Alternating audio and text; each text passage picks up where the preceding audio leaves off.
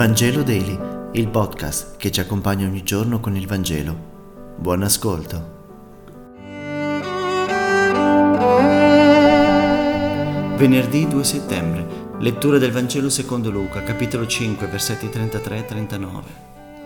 In quel tempo gli scribi e i farisei dissero a Gesù, i discepoli di Giovanni digiunano spesso e fanno orazioni, così pure i discepoli dei farisei. Invece i tuoi mangiano e bevono. Gesù rispose, potete far digiunare gli invitati a nozze, mentre lo sposo è con loro.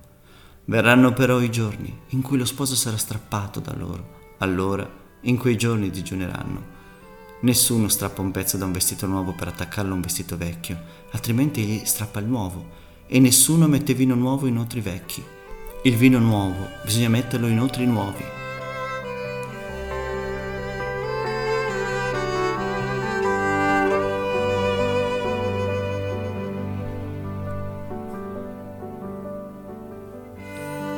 Diciamolo, è dura per chi beve vino vecchio desiderare il nuovo. Lo sappiamo, anche noi. Nella chiesa di vino nuovo se ne beve davvero poco. Vale il principio gattopardiano. Perché cambiare? Il vecchio è così gradevole. E se si cambia è per non cambiare niente. Nel migliore dei casi si mette il nuovo appiccicato sul vecchio, giusto per far vedere che qualcosa si è fatto. Ma perché siamo così poco propensi al cambiamento? È interessante la provocazione di Papa Francesco a riguardo. Problema principale, dice, è che non ci fidiamo dello Spirito Santo. E i peccati che accompagnano questo problema sono l'ostinazione, l'idolatria e la divinazione addirittura. Eppure anche noi siamo molto reticenti al cambiamento, infarciti a volte di una religiosità piena di abitudini, di luoghi comuni. Preferiamo restare sulle nostre posizioni piuttosto che aprirci alla vera novità del Vangelo. Sappiamo bene in cosa consiste la fede cristiana e sopportiamo con insofferenza le novità del giovane coaudiatore o la richiesta di approfondire la nostra formazione. Insomma, non ne sappiamo forse abbastanza? Non siamo noi abbastanza devoti? Che cosa c'è ancora da sapere? E così facendo ci perdiamo la freschezza del Vangelo. Non dovremmo mai avere paura di nuovi metodi se questi non contraddicono ciò che è scritto nella Bibbia.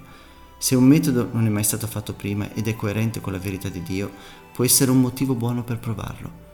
Questa parabola attacca il legalismo, il seguire regole e regolette, tradizioni, mettendole al di sopra della parola di Dio e cercandole di raggiungere con gli sforzi umani o le nostre opere per essere approvate da Dio, come facevano i farisei e che Gesù ha condannato.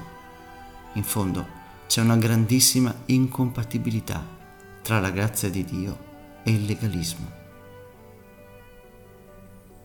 Grazie per aver meditato insieme questa settimana. Vangelo Daily si trova su tutte le piattaforme podcast in streaming e si mantiene, come sapete, grazie al vostro contributo. Vi piacerebbe sapere come contribuire? Scriveteci via email a vangelodaily.gmail.com oppure via Whatsapp. Che Dio vi benedica.